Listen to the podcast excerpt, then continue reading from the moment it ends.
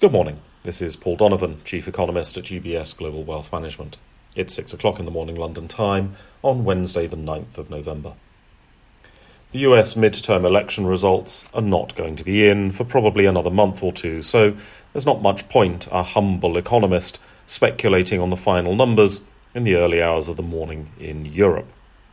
However, it does seem reasonable to conclude that any shift will be relatively moderate there is no Republican wave.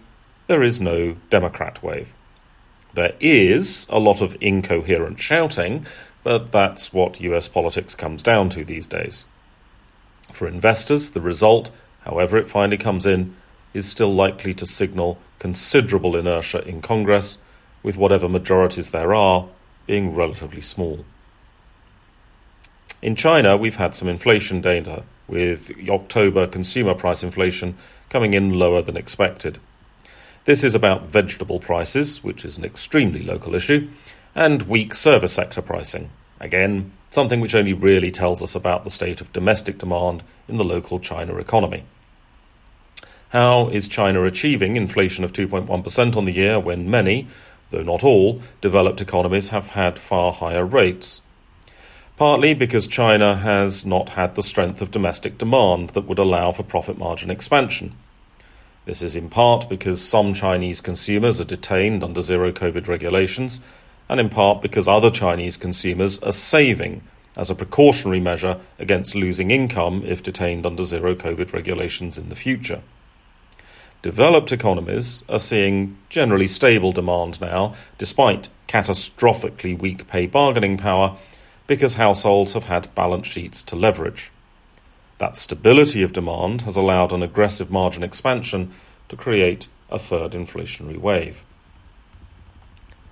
Meanwhile, Chinese producer prices moved into deflation territory. There is perhaps a temptation to extrapolate from that and say that falling Chinese producer prices will impact global inflation. The problem with that argument is that Chinese producer prices are mainly domestic focused and do not correlate well with export prices.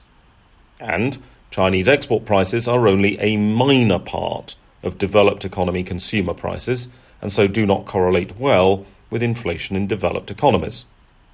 The price a US or a European consumer pays for a made in China product is still more about their domestic labour costs than it is about Chinese producer prices. Amidst the noise of US politics, we do have a couple of Federal Reserve speakers today. New York Fed President Williams, who should probably be considered one of the grown ups in the room when the FOMC meets, is talking today. The topic is risk and uncertainty. It's not known whether Williams will explain how much the Powell Fed has done to increase risk and uncertainty in financial markets with the June policy errors and the trashing of forward guidance. Fed President Barkin is also speaking.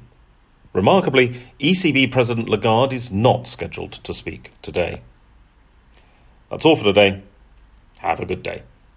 UBS Chief Investment Office's investment views are prepared and published by the global wealth management business of UBS AG or its affiliate, UBS. This material has no regard to the specific investment objectives, financial situation, or particular needs of any specific recipient and is published for informational purposes only. As a firm providing wealth management services to clients globally, UBS AG and its subsidiaries offer both investment advisory services and brokerage services. Investment advisory services and brokerage services are separate and distinct, differ in material ways, and are governed by different laws and separate arrangements. In the USA, UBS Financial Services Inc. is a subsidiary of UBS AG and a member of FINRA SIPC. For information, please visit our website at ubs.com forward slash working with us. For a full legal disclaimer applicable to the independent investment investment views produced by UBS, please visit our website at ubs.com forward slash CIO dash disclaimer.